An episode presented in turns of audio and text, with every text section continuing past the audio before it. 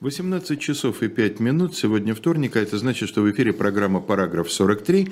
Программа, в которой два учителя бывшей 43-й школы, один действующий Леонид Кацов один бывший Алексей Кузнецов, рассуждают о различных э, событиях отечественной истории применительно к их преподаванию в школе. И сегодня мы с чувством некоторого э, облегчения, да, сделанной немалой работы, завершаем разговор о Великой Смуте, о событиях смутного времени. В прошлый раз мы остановились на э, ситуации, которая описывает следующим образом. В Москве поляки, Лжедмитрий II, естественно, к югу от Москвы, шведы к северо-западу от Москвы, и московское посольство, возглавляемое Василием Голицыным, но не тем, который наиболее знаменитый Василий Васильевич, а его полным тезкой, э, куда входит патриарх Филарет, э, задержано в Польше не столько в Польше, сколько польским королем под Смоленском. Ну, задержано, да, польским да. королем. Мы все время говорим в Польше, там к нам предъявляют претензии, Сапега и Лисовский, лит, ли, ли, значит, литовцы, а не ну, поляки. Здесь ну, очень, так... очень просто надо да. сказать, что э, в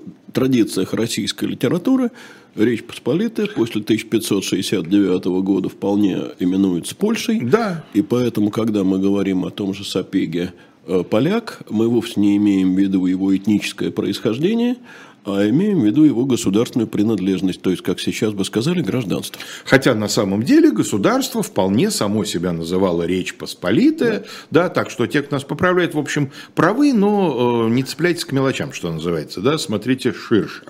Итак, ситуация такова, что, в общем, русская государственность, российская государственность, московская государственность, как ее ни называй, по сути, в общем, не существует.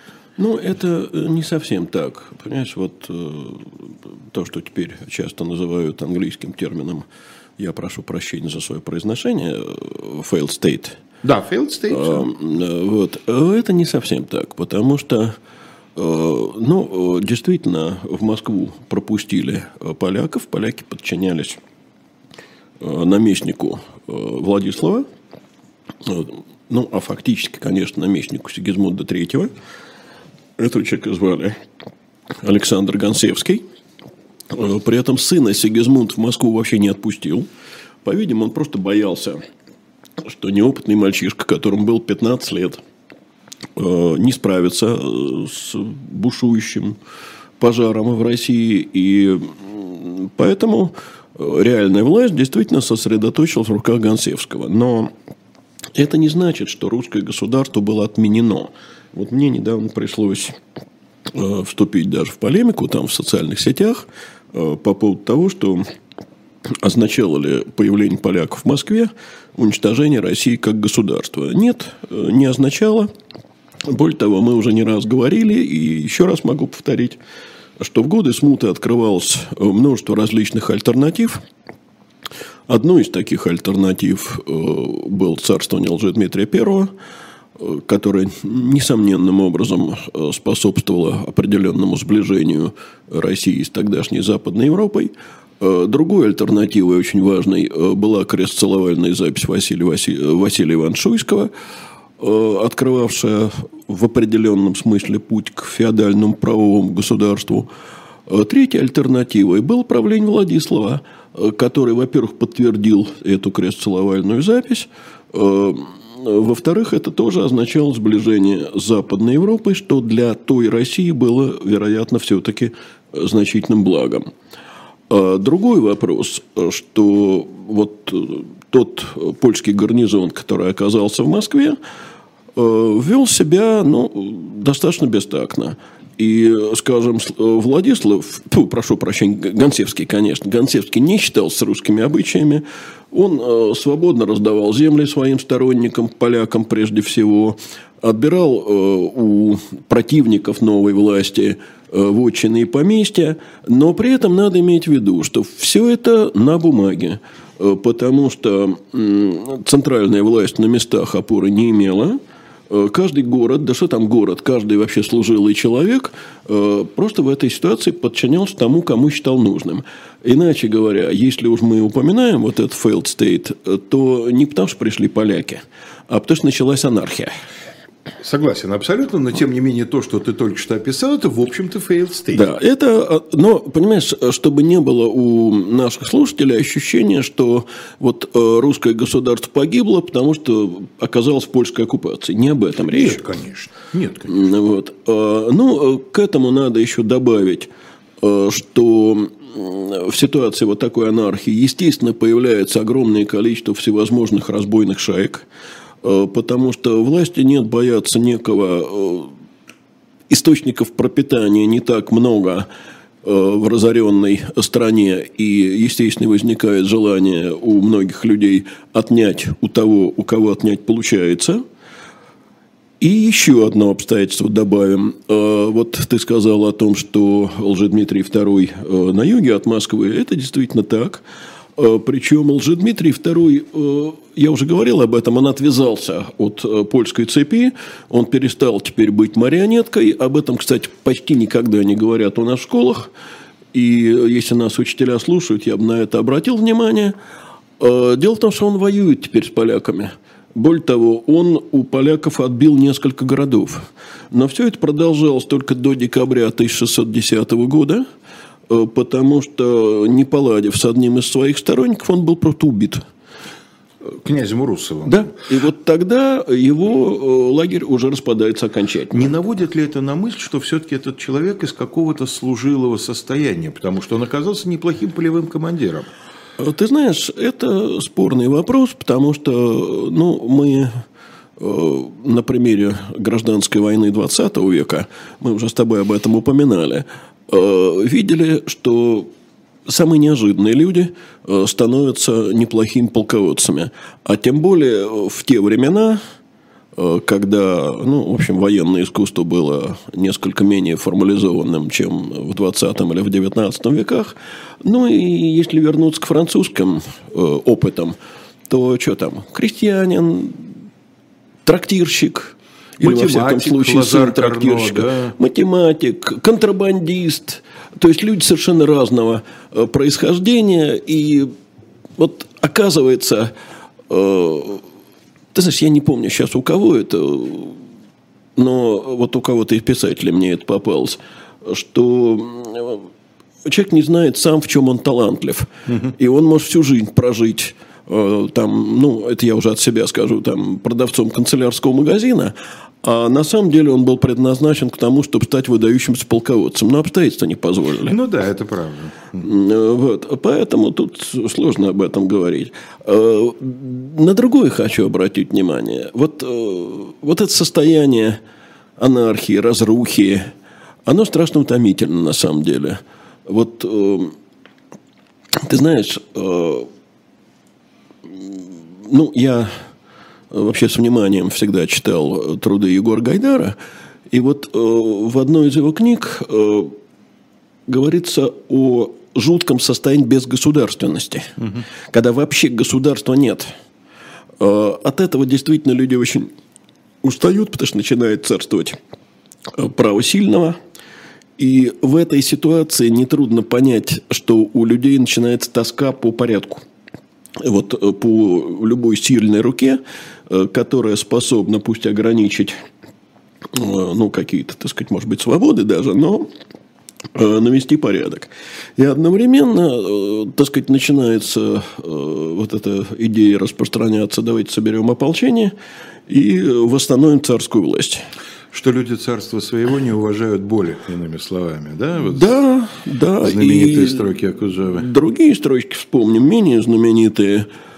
«А, Чтоб трон поправить царский и вновь царя избрать, Тут Минин и Пожарский скорее собрали рать. Алексей, кстати, что? Да, но только сначала это были отнюдь не Минин и не Пожарский, потому что речь идет сначала о первом ополчении, и вот здесь надо сказать о роли э, патриарха Гермогена, роли одновременно патриотической и консервативной, э, потому что как раз Гермоген категорически отказывался признать Владислава царем. Это неудивительно, потому что мы знаем, что так и не удалось добиться формального перехода Владислава в православие. Сигизмунд от этого решительно отказывался.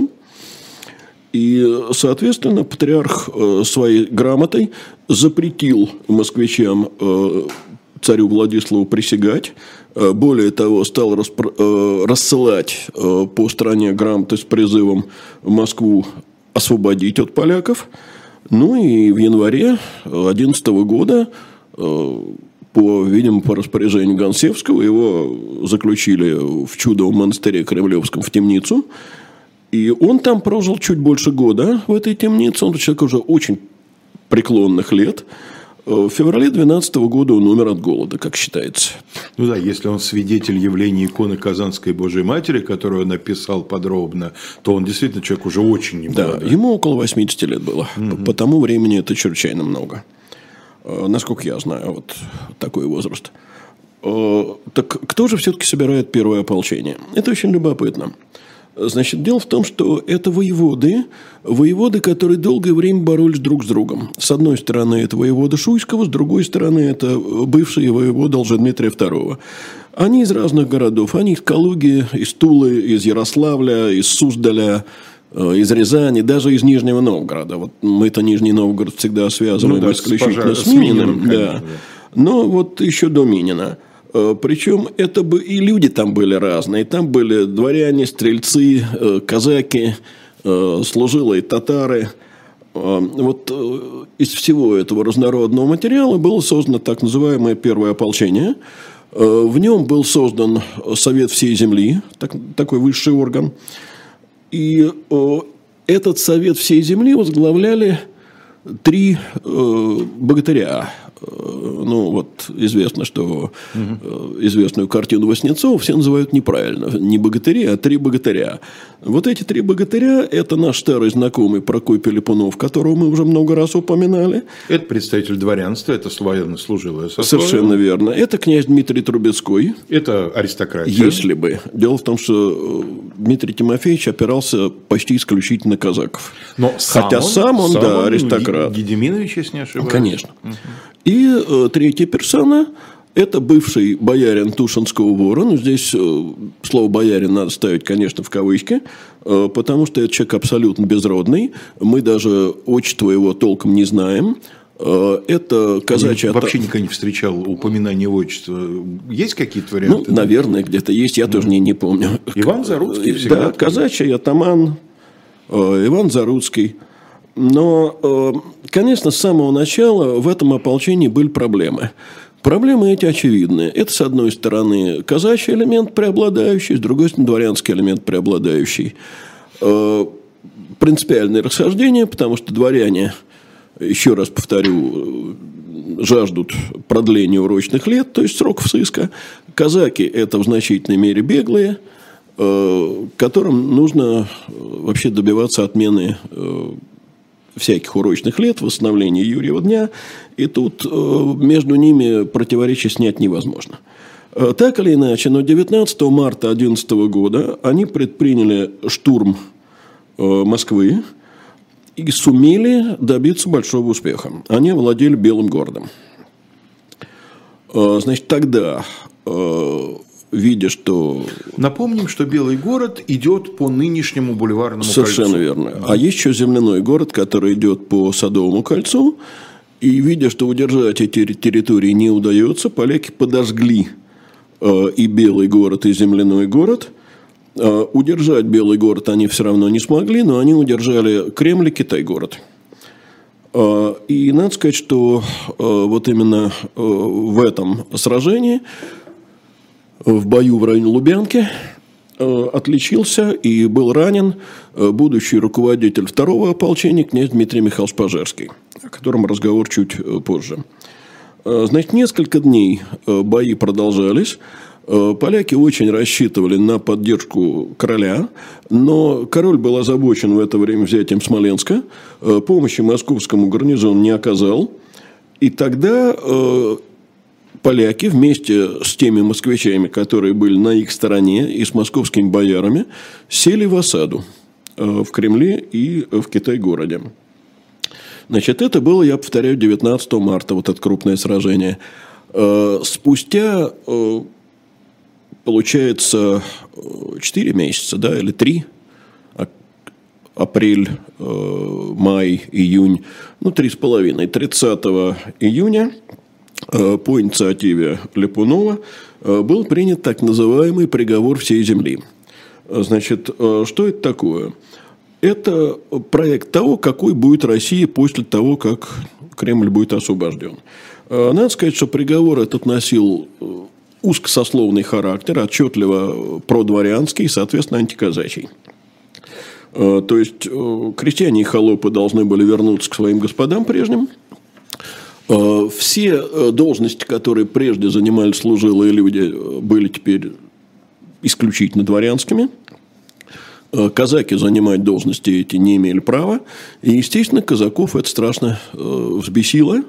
На что Липанов рассчитывал, продавливая такой откровенно антиказачий проект? Ну, я имею в виду, зная дальнейшую судьбу Липунова, это да, же, в общем-то, ну, очень... Видимо, рассчитывал на то, что, так сказать, подчиняться, что сила на стороне Э, дворян, а может быть, рассчитывал на неорганизованность казака. Тут трудно сказать, на что он рассчитывал. Но кончился для него плохо, э, потому что его потребовали на казачий круг, и на казачьем кругу убили.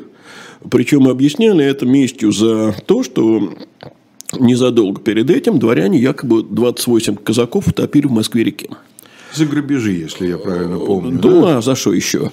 Э, это все, понимаешь, к вопросу о том, как называется э, праздник 4 ноября. А тут угу. единство необычайное. Ну и согласие, в общем, тоже выдающееся. Да, да. Э, вот что не день, то согласнее и согласнее. Узнав о том, что Липунов убит, дворяне просто разворачиваются и уходят. То есть дворянские отряды покидают лагерь осаждающих, и под Москвой остаются только казаки во главе с князем Трубецким и вот Иваном Заруцким. Чуть раньше, в начале июня, э, пал Смоленск. Э, то есть поляки наконец Смоленск взяли. Э, действительно, оборона Смоленска была чрезвычайно упорной, но все-таки поляки его захватили.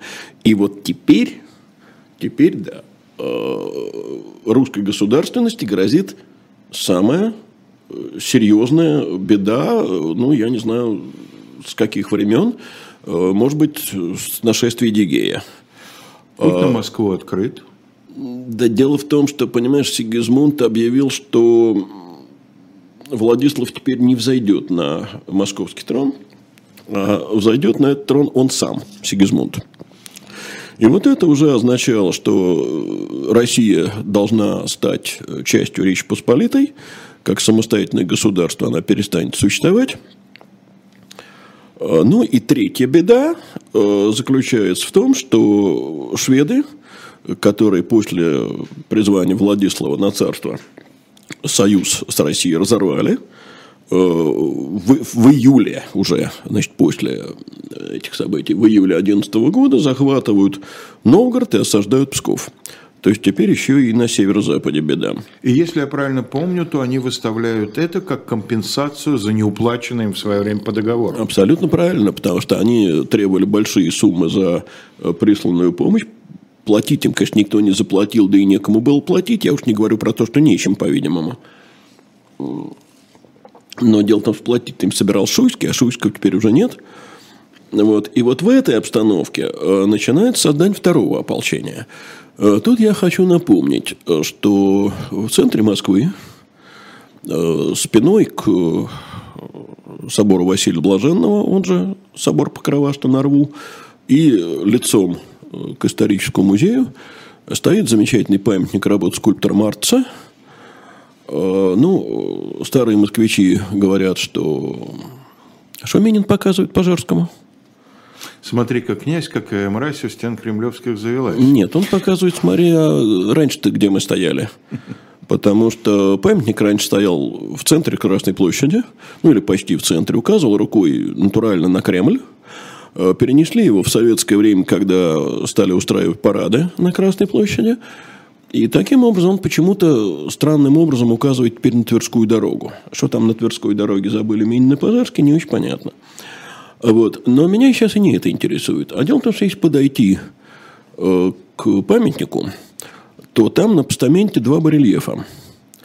Э, если вот с лицевой стороны смотреть, то там изображен сидящий Минин и э, старики и женщины, которые несут ему там всевозможные ценности. А э, вот бой, он уже на оборотной стороне, как со спины Минина и Пожарского. Э, почему так? Ну, дело в том, что вот Нижегородский торгует с мясом, говядарь, и одновременно земский староста, Кузьма Захарович Минин Сухорук.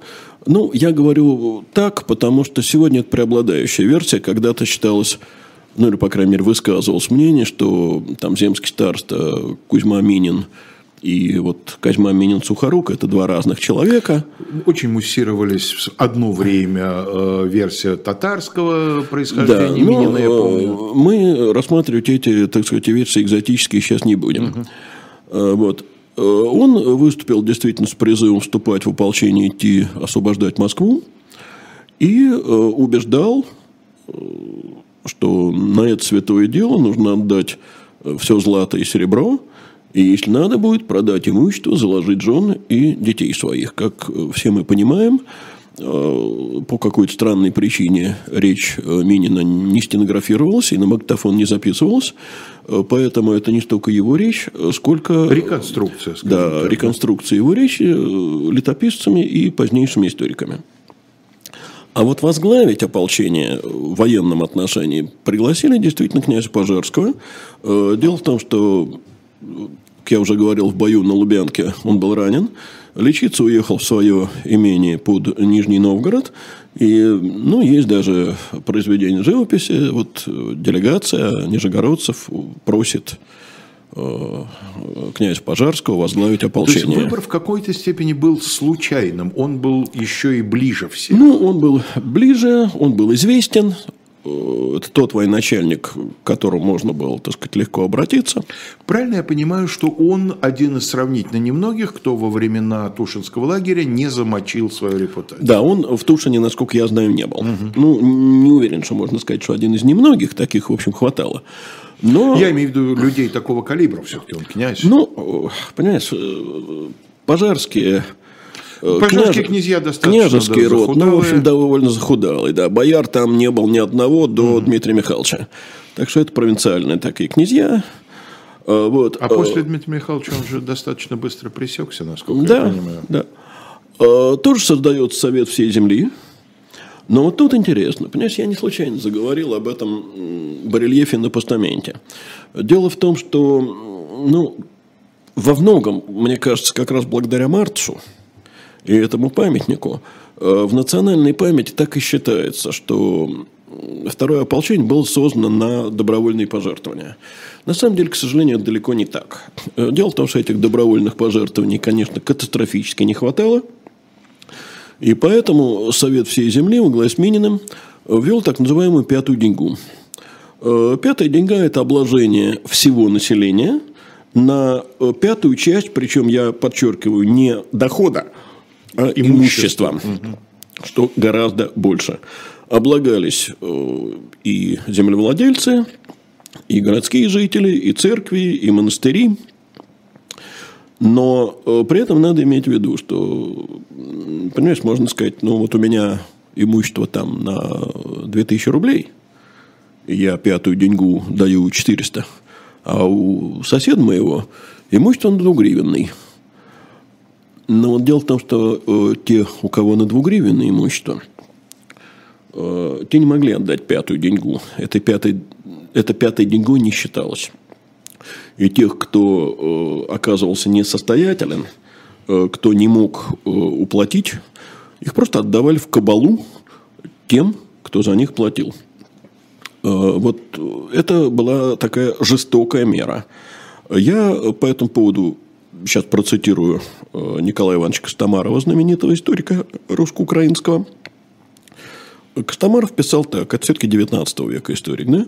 Без сомнения, такая мера должна была повлечь за собой зловредные последствия.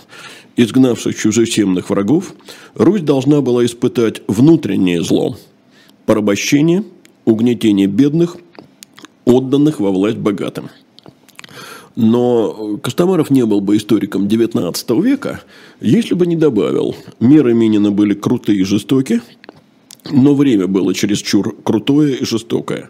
Э, приходилось спасать существование народа и державы на грядущие времена. Ну, подход, как ты видишь, двойственный. И тут, мне кажется, каждый должен для себя оценивать сам, какие меры, так сказать, приемлемы для спасения державы на грядущие времена, а какие меры ведут ну, ты сказал, что Костомаров не был бы историком 19 века, имея в виду, что 19 век для Европы – это время, когда э, ценность нации я имею, не ставится под сомнение. Я имел в виду в данном случае не Европу, хотя, наверное, это и там так, а я имел в виду, что э, в России э, в 19 веке полностью отринуть э, вот такое превосходство государства над личностью было невозможно. Угу. Но сегодня не 19 век. Итак, ополчение двинулось к Москве. И в начале 17-го, надо сказать, был не 19 что еще существенно. Ну, это понятно. Я в данном случае говорю именно об историках, угу. а не о понятно. Э, той реальности. Тогда-то это вообще понятно, потому что индивидуальная свобода – ценность Ценилась, нового, да, нового времени. Высоко, да. да, это ценность нового времени. Но я говорю сейчас не столько о смутном времени, сколько об отношении потомков к, к смутному времени. Я хотел сказать вот об этом, что индивидуальная свобода – ценность не 17 века, когда вот этот mm. Липуновский… В Европе уже 17 нет, я имею в виду, а ну, в России, в России нет, конечно. Я имею в виду, что когда Липуновский вот этот вот проект, что все, так сказать, обратно возвращаются, он мог, наверное, частью зависимого сословия восприниматься как даже некоторое благо, да, нас же покормят, когда нас вернут Какой домой. целью, какой-то, да, Э, дело в том, что казаки, которые его убили, это не совсем зависимое сословие. Вот это как раз та часть общества, которая ценит угу. свободу вольность. и вольность больше, чем, так сказать, сытость. Э, и с другой стороны, тоже надо понимать, что казаки – это слой населения не столько свободолюбивый, сколько именно вольнолюбивый в смысле понимания воли, как моему нраву не перечь. И это анархическое, конечно, конечно. Э, сословие. Итак, ополчение двигается из Нижнего Новгорода, э, двигается очень странным маршрутом. Э, не прямым, не через Владимир, а через Кострому, Кинешму и Ярославль, то есть по такой большой дуге. Но это совершенно объяснимо, потому мы об этом, кстати, упоминали да? в одной из предыдущих передач. Это богатые торговые города, где много служилых людей, много посадских людей, которые могут влиться в ряды ополчений, и кроме того, там богатое купечество, которое способно обеспечить финансовое это ополчение. Мы должны ненадолго прерваться. У нас, как обычно, в середине часа маленькая на несколько десятков секунд реклама. После этого мы вернемся на Волгу.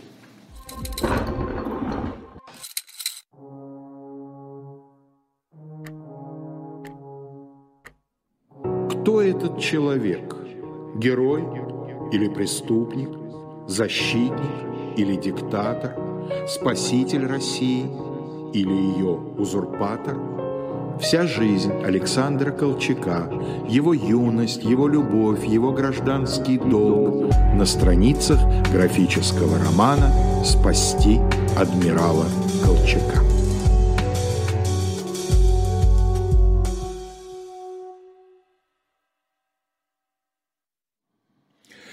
Программа «Параграф 43» продолжается, заканчивается Великая Смута. Второе ополчение идет на Москву. Да, мы дошли до Ярославля. Да, мы дошли до Ярославля, и вот как раз в Ярославле э, вновь был создан э, Совет всей земли, э, были э, созданы основные приказы, то есть органы управления, и в то же время как раз здесь, в Ярославле, э, в самой жестокой форме э, применялась вот эта пятая деньга – Э, просто под угрозой полного разорения э, те же ярославские, костромские купцы э, действительно большие средства внесли на нужды ополчения.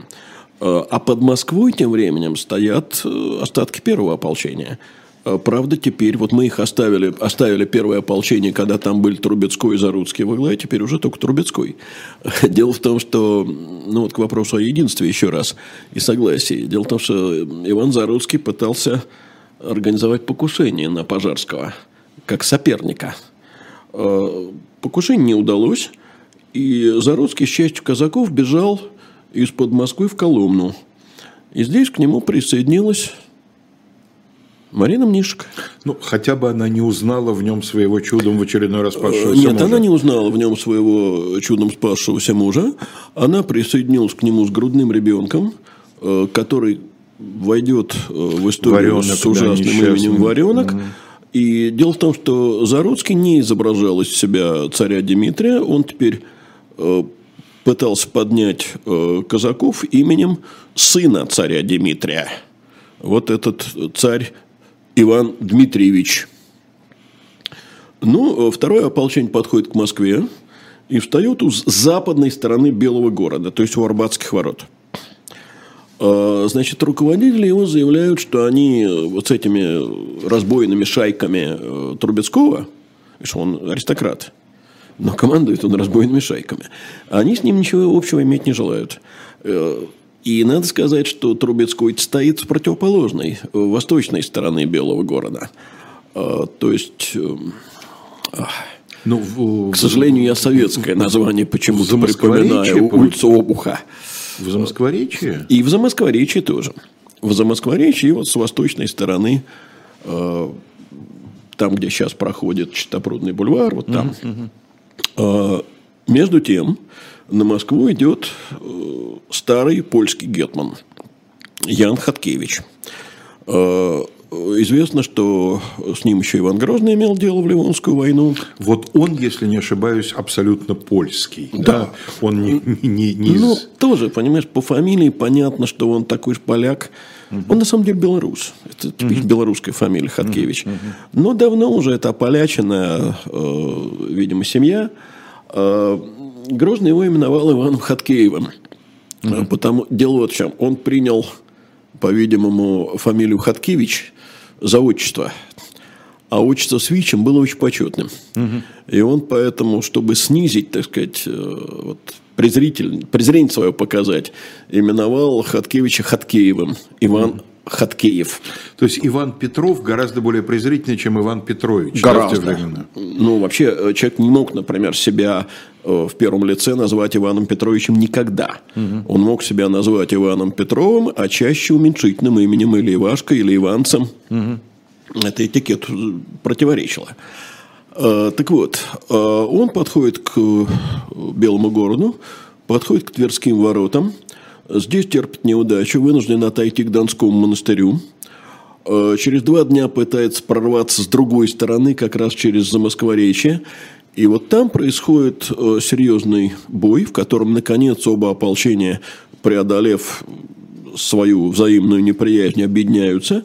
Э, Происходит это, ну, как вам сказать, вот э, четырех минутах ходу, трех минутах ходу от метро Новокузнецкая и двух минут ходу от метро Третьяковская. Потому что происходит это на углу Клементовского переулка и Пятницкой улицы Современной, то есть у церкви Святого Клементия. Или у Департамента образования Центрального округа в свое время.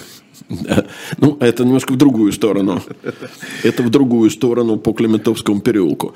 Э, Ну, там сейчас стоит гигантский храм, один из самых больших в Москве. Кстати, великолепно отреставрированный. Э, Приписывается его строительство школе Трезини. Э, Конечно, храма этого тогда не было, он второй половины XVIII века, э, или, может быть, 40-х годов, точно сейчас не помню. Э, Тогда там стояла деревянная церковь Климента Папы Римского. Э, Вот там произошло сражение, и Хаткевич отступил. Я хочу обратить внимание, опять есть нас слушают учителя истории, что вот по моим впечатлениям э, такой вот мейнстрим – это рассказывать ученикам, что первое ополчение распалось, а потом начинает складываться второе. Первое Нет, это дожило так. до второго. Абсолютно. Да, вот я бы И обратил боль, на это более внимание. того, они э, наконец, наконец да. достигли сотрудничества. Да. Э, Значит, после того, как Хаткевич отступил, стало понятно, что поляки в Кремле обречены. Э, 15 сентября им передан ультиматум о сдаче. Э, При этом им обещают свободно их из Москвы выпустить. Они ультиматум этот, надо им отдать должное, отвергли. И тогда 22 октября, я обращаю внимание именно на 22 октября, ополчение штурмом овладел Китай-городом. А 26 октября э, польский гарнизон наконец капитулировал. Э, теперь, почему я обратил внимание на 22-е? Из-за 4 ноября, да, дело, очевидно. дело в том, что существуют, э, так сказать, разногласия. Эти разногласия хотелось бы развеять. В 17 веке разница между датами по юлианскому и григорианскому календарям составляла 10 дней. В 18 веке 11 дней, в 19 12, в 20 13 и в 21 по-прежнему 13. Потому что перешли. Э, ну, дело в том, что там в 2000 году не прибавляется, угу. вернее, по обоим календарям есть 29 то есть оба эти года високосные. А вот 1700 1800 и 1900 годы, они не были по григорианскому календарю високосными, там наращивалось вот это расхождение. Э, так вот, если посчитать, то сейчас-то надо 13 дней отодвигать. Потому что сегодня уже 13 дней разница, не 10 дней считать, mm-hmm. как в 17 веке. И если мы посчитаем, то очевидно, что четвертое число – это 22 То есть празднуется у нас, как ни странно, не капитуляция польского гарнизона, а освобождение Китай-города. Почему так? Ну, здесь все очень просто. Если отсчитывать от 26-го, э, то попадет на... Опять же на седьмое. На восьмое. На восьмое. Ну, на седьмое, восьмое раньше да. А, ну, понятно, что хотели от этого дня э, праздник отодвинуть. В то же время отодвинуть не очень далеко, потому что понятно, что весь советский народ э, в начале ноября привык кушать салат оливье. И праздник там должен быть. Но это должен быть праздник не седьмого и не восьмого. Это первая причина. Но есть вторая причина.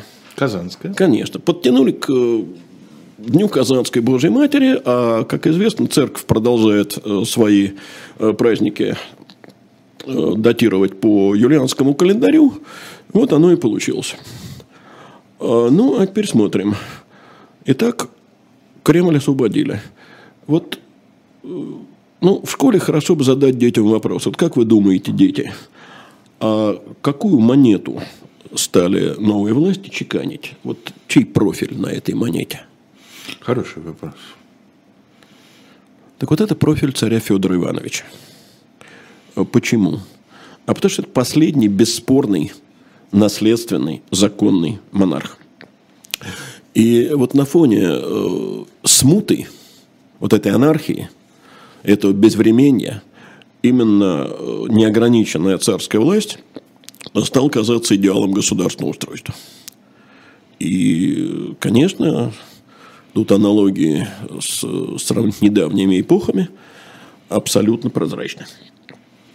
То есть сегодня чеканили бы Брежнева? Э, сегодня нет. А, ну, это, знаешь, в конце 90-х годов я бы не удивился, если бы кто-то стал чеканить Андропова там, или Черненко, или Брежнева.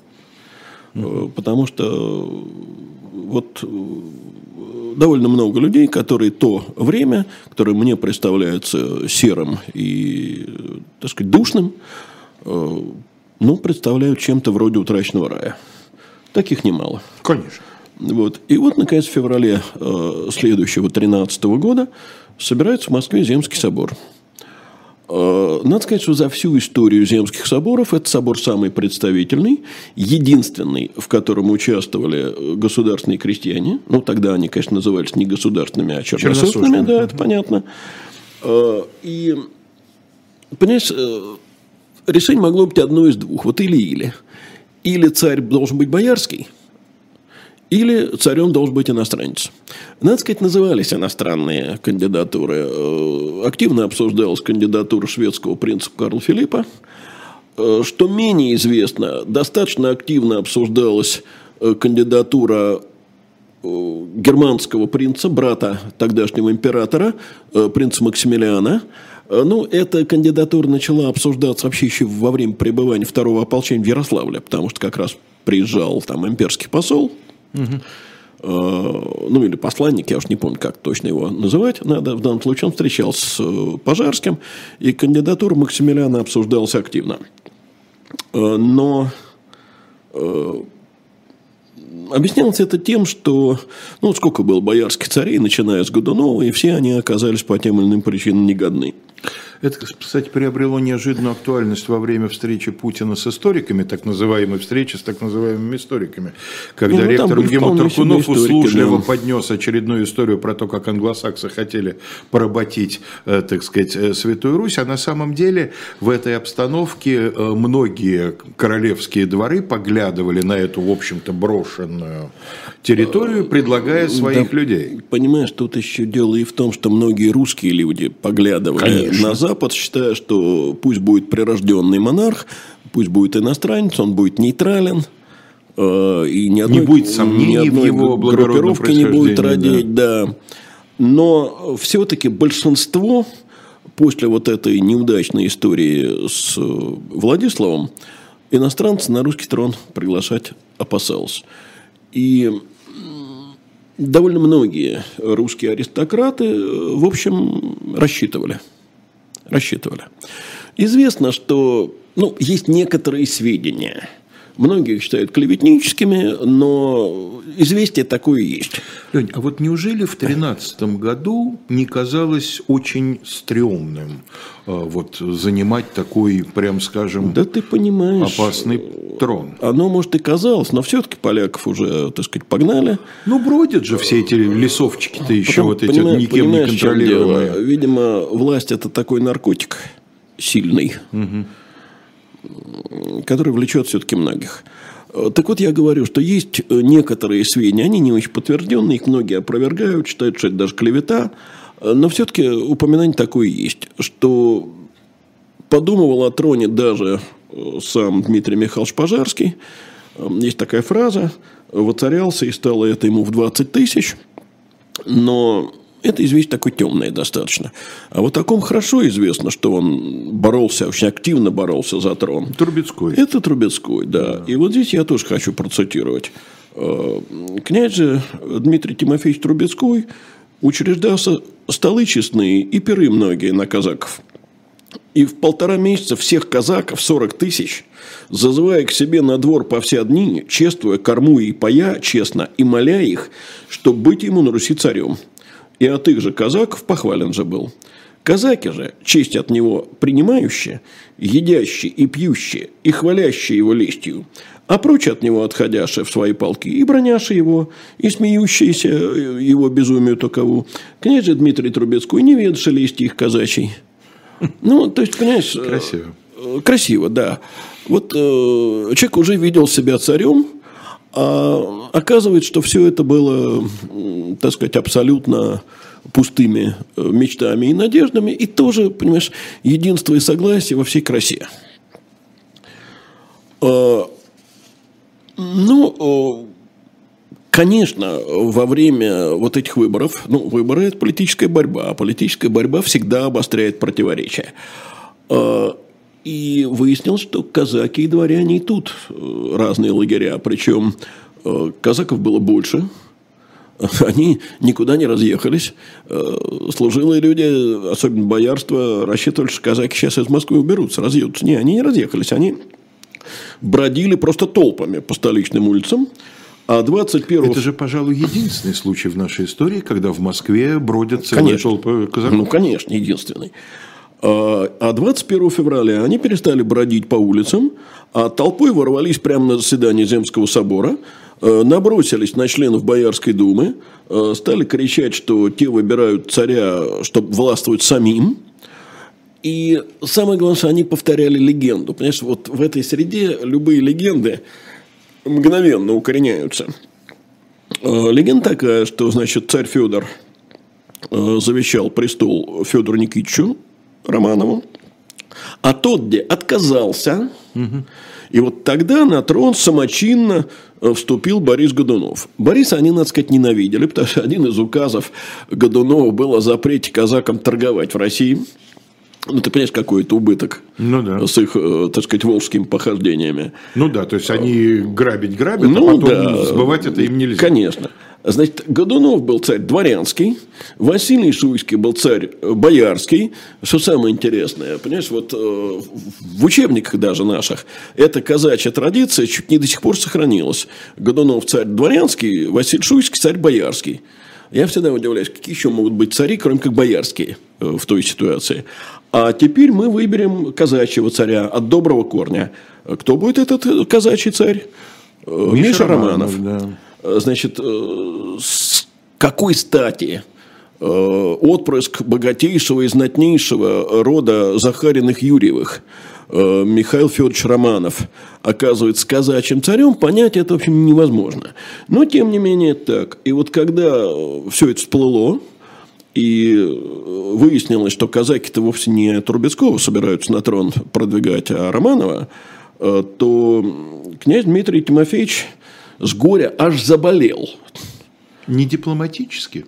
Нет, сказано так, что лицо у него с той кручины почерне, и подев недуг, и лежа три месяца, не выходя из двора своего. Печаловался. Э, ну, то есть, вот, видимо, всерьез надеялся, что казаки-то его поддержат, и такой облом. Интересно, а сколько что... он э, убытку понес. Вот, да, несколько месяцев по 40 тысяч человек да. кормить. И Интересно, поить. что его не сделали потом крайним, да, так сказать, Нет, такой соблазн. Ну, как-то, видимо, обошлось. Обошлось, да. Да, но понимаешь, э, конечно, Мишу Романова избрали не только из-за казачьей толпы.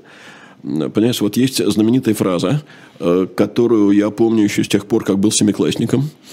И она повторяется и по сей день. Миша Романов умом не вышел, э, будет не, нам поваден, ну, не это? Не то, что умом не вышел, а Миша Романов молод, разумом еще не дошел, ну, да. и нам будет поваден. Но дело в том, что, понимаете, вот разные есть недостатки у людей – и один из недостатков – это молодость. Он отличается от всех прочих недостатков тем, что как-то очень быстро проходит.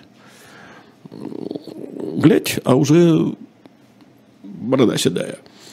Но дело не только в этом, а дело в том, что да, Миша Тараманов был человек мягкий. А папа? И меланхоличный даже, но у него был отец. И был понятно, что если Мишу изберут, то в обозримом будущем э, Филарет вернется из польского плена, а это был человек чрезвычайно властный.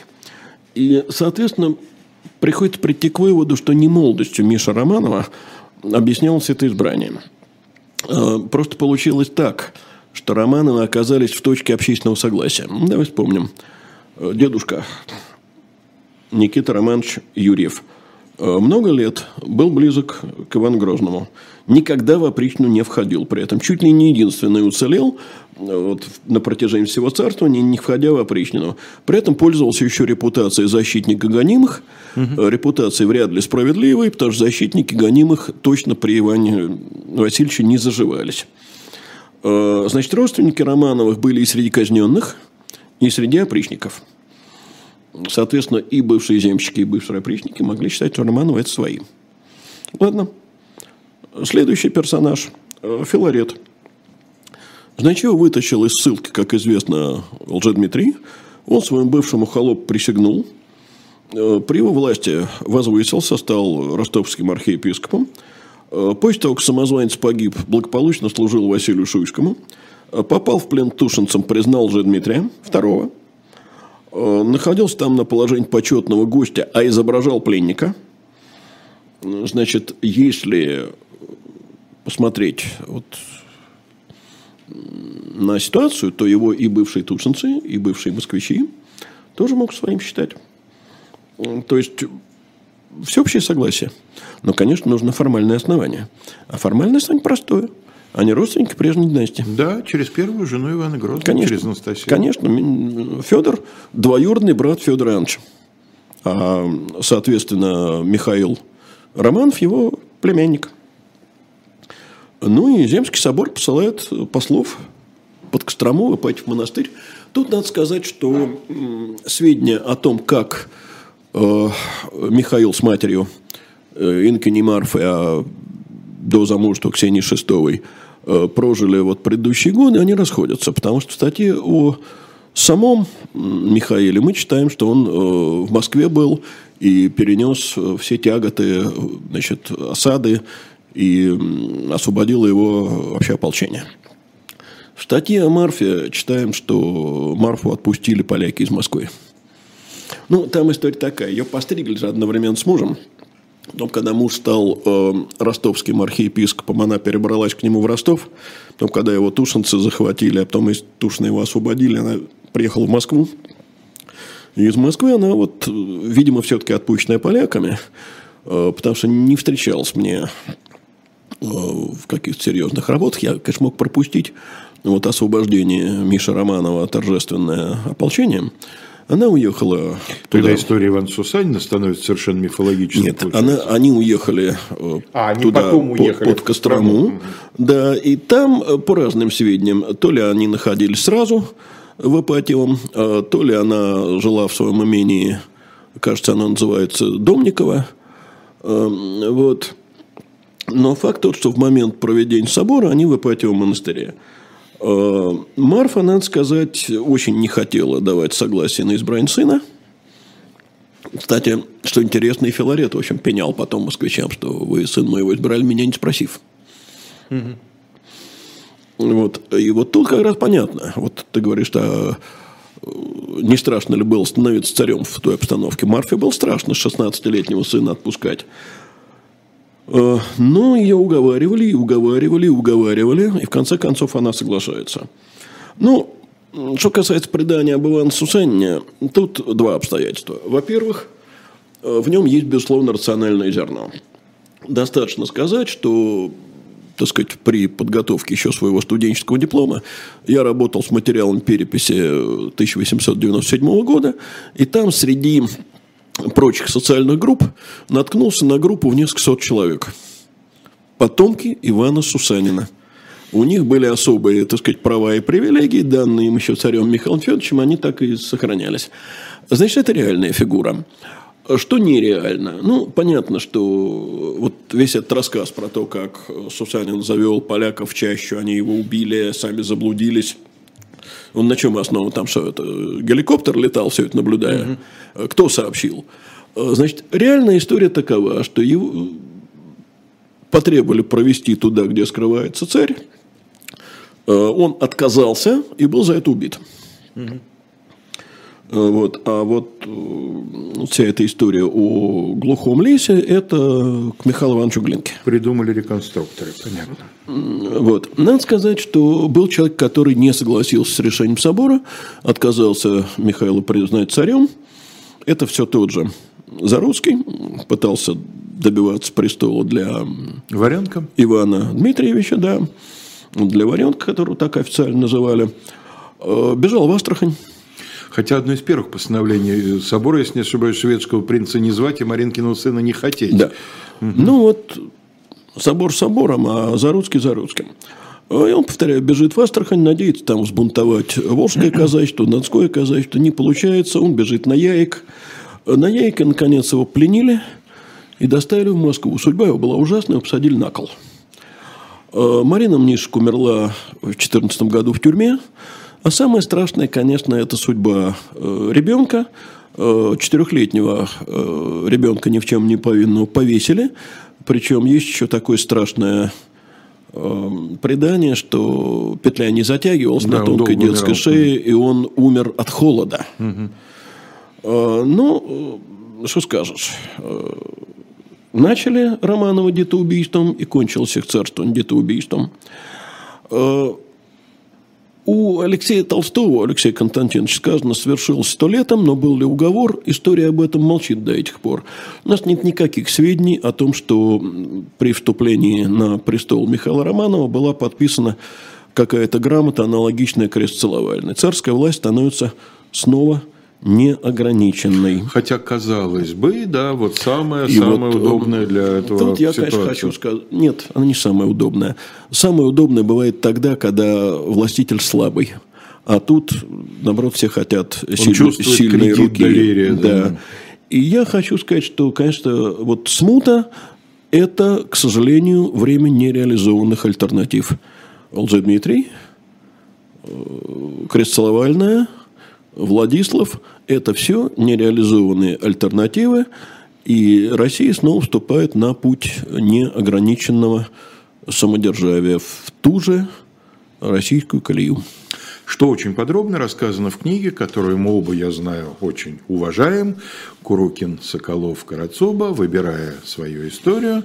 Да, да? хорошая книга. Хорошая книга, хорошая книга. где э, вот на этот счет, какие альтернативы существовали и были утрачены, в общем, этому уделяется немалая ее Ну, часть. это, собственно, и есть э, сквозная линия этой книги. Угу.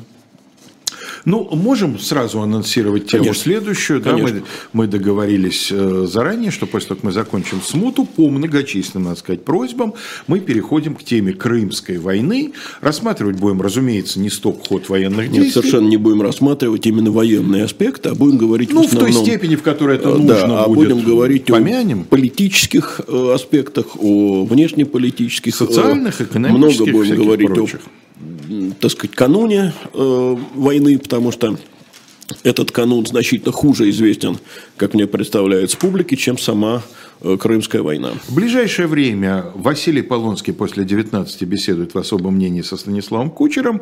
Дальше, как обычно, Мани Токс. И э, Маша Майер сегодня беседует не с своим обычным собеседником, а с экономистом, финансистом, членом президиума Столыпинского клуба Владиславом Жуковским. Хочется сказать Владиславом по итогам передачи.